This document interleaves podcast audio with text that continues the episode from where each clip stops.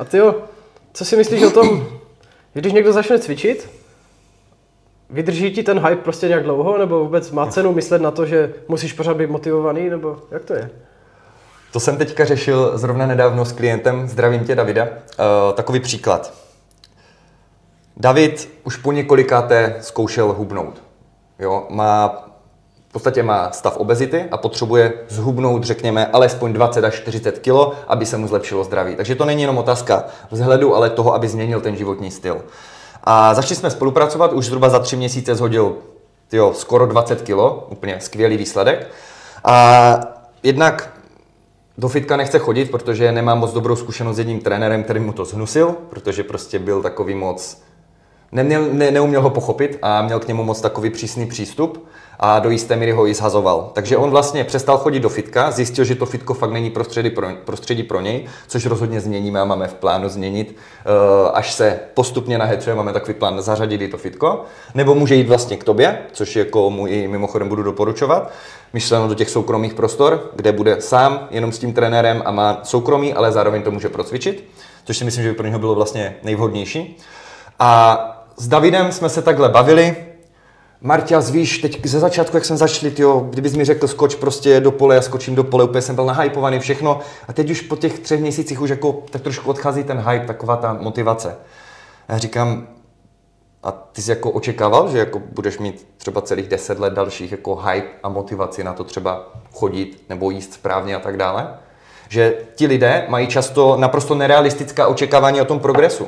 Jo, to, když je někdo šampion boxu a on miluje ten sport, tak stejně vám ten profesionální boxer řekne, že se těšil na ty tréninky třeba ve 40% případů, kdy jde cvičit. V 60% případů se zvedne a jde prostě cvičit, protože je to potřeba, protože má nějaký dlouhodobý cíl, protože je muž, protože se prostě chce seberealizovat, protože si dal nějaký závazek. Život není jenom o tom dělat to, na co jste nahypovaní a co jste motivovaní dělat a co chcete dělat. Hold někdy a dost často je to o tom, že musíme vstát a dělat něco, co se nám nechce. Například vstanu a jdu do práce, abych vydělal peníze pro svoji rodinu a postaral se o svoji manželku a svoje děti. Řeším ráno to, jestli mám chutí do práce, jestli jsem nahypovaný jít do práce. No, někdy jsem třeba, mám dobrou náladu, ale někdy nejsem a co udělám? Taky se zvednu a jdu do práce. Když ráno vstanu a rozešla se se mnou třeba manželka, přišel jsem o práci, umyju si zuby, doufám, že odpověď od vás je ano. Protože prostě když stanu ráno, proč si nemůžu umýt ty zuby, i když se stalo něco špatného? A bereme, vy byste si spíš říkali teď asi, no taky proč by si se neměl, je to mýtí zubů. Proč bereme, že mýtí zubů je automatika každý den, i když máme blbý den, i když dobrý den? Protože je to nějaká hygiena, je to nějaký závazek. Chápeme, proč je to důležité a že nám to přináší nějaké, řekněme, zdravotní a třeba estetické benefity. Budeš mít čisté zuby, budeš mít lepší zubní sklovinu, nebudeš mít zubní kazy, budeš, řekněme, zdravější. To samé David. Dal si cíl. Víme, že alternativa není nic jiného než úspěch. Protože už si to zkusil několikrát, už neudržitelné způsoby, zakazoval si všechno a tohle je jeho takový, řekněme, poslední pokus. Nechce jít na operaci zmenšení žaludku. A ta by to taky dlouhodobě ani nemusela vyřešit mimochodem a statisticky to ani neřeší. Takže co potřebuje, aby zhubnul? Myslíte si, že potřebuje mě, aby ho nahypoval a řekl, jo Dave, dáš to, dneska to dáš, bude to super a každý den budu ho stát hypovat ho? I kdybych to dělal a řekněme by stejně byl vlastně na mě pak závislý a nebylo to takhle efektivní, tak on stejně tím nevyřeší svůj problém, že on nebude pořád nahypovaný. Prostě bude to opadat. A tam se přesně ukáže to, jestli ten člověk je šampion. Mezi šampionem a poraženým je jediný rozdíl. Oba dva selžou, oba spadnou na prdel, ale šampion je ten, který se i tak zvedne a zkusí to znovu. Zvedne a zkusí to znovu, zvedne a zkusí to znovu klidně 1000krát, aby to dokázal. Tak jako Thomas Edison. Obrovské množství neúspěšných pokusů toho, aby se rozsvítila žárovka. Mohl se na to vykašlat a kdyby vykašlal, tak tady teďka nemáme rožnuto. Ale on se na to nevykašlal. On to zkusil a zkoušel dál, dokud prostě nezvítězil. To samé David. I když nějaký den bude mít blbý den, že sní moc kalorií, nebo si dá pivo, nebo něco takového, tak jde dál a bude to zkoušet dál, nevzdá se a zvítězí. Měli jsme vlastně už v té cestě i, že si skočil si na pivo, stejně zhubil. Měl oslavu dokonce narozek nedávno. Přesto měl krásný výsledek. Není důvod tam mít nějaké výčitky. Hledáme, co může, místo co ho nesmí. Když můžu vybudovat v Davidovi návyk, protože návyk, všimněte si, že i když nejsem motivovaný a nahypovaný si umýt zuby, jdu si je umýt. I když nejsem nahypovaný a motivovaný, dát si třeba šichtu, jít do práce, tak jdu. A stejně tak tohle potřebujeme vytvořit u Davida kolem jídla, kolem pohybu.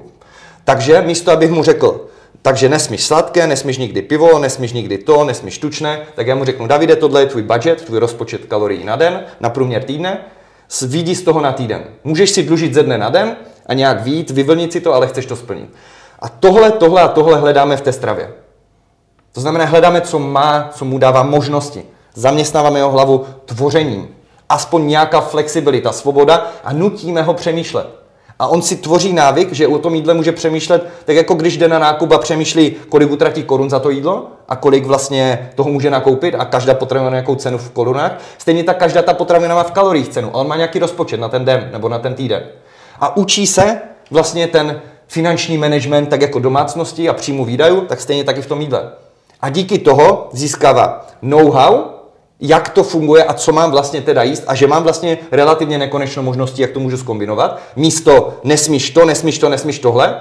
A i když ví, co smí, tak stejně, když to nebude jíst ve správné míře, tak nemusí hubnout. To znamená, i když vy budete jíst kuřecí prsa a budete jíst rýži s tím, tak stejně můžete přibrat. Prostě můžete být stejně tlustí, nemusíte zhubnout, pokud tam nebudou ty porce akorát. Dále tvoří návyk David.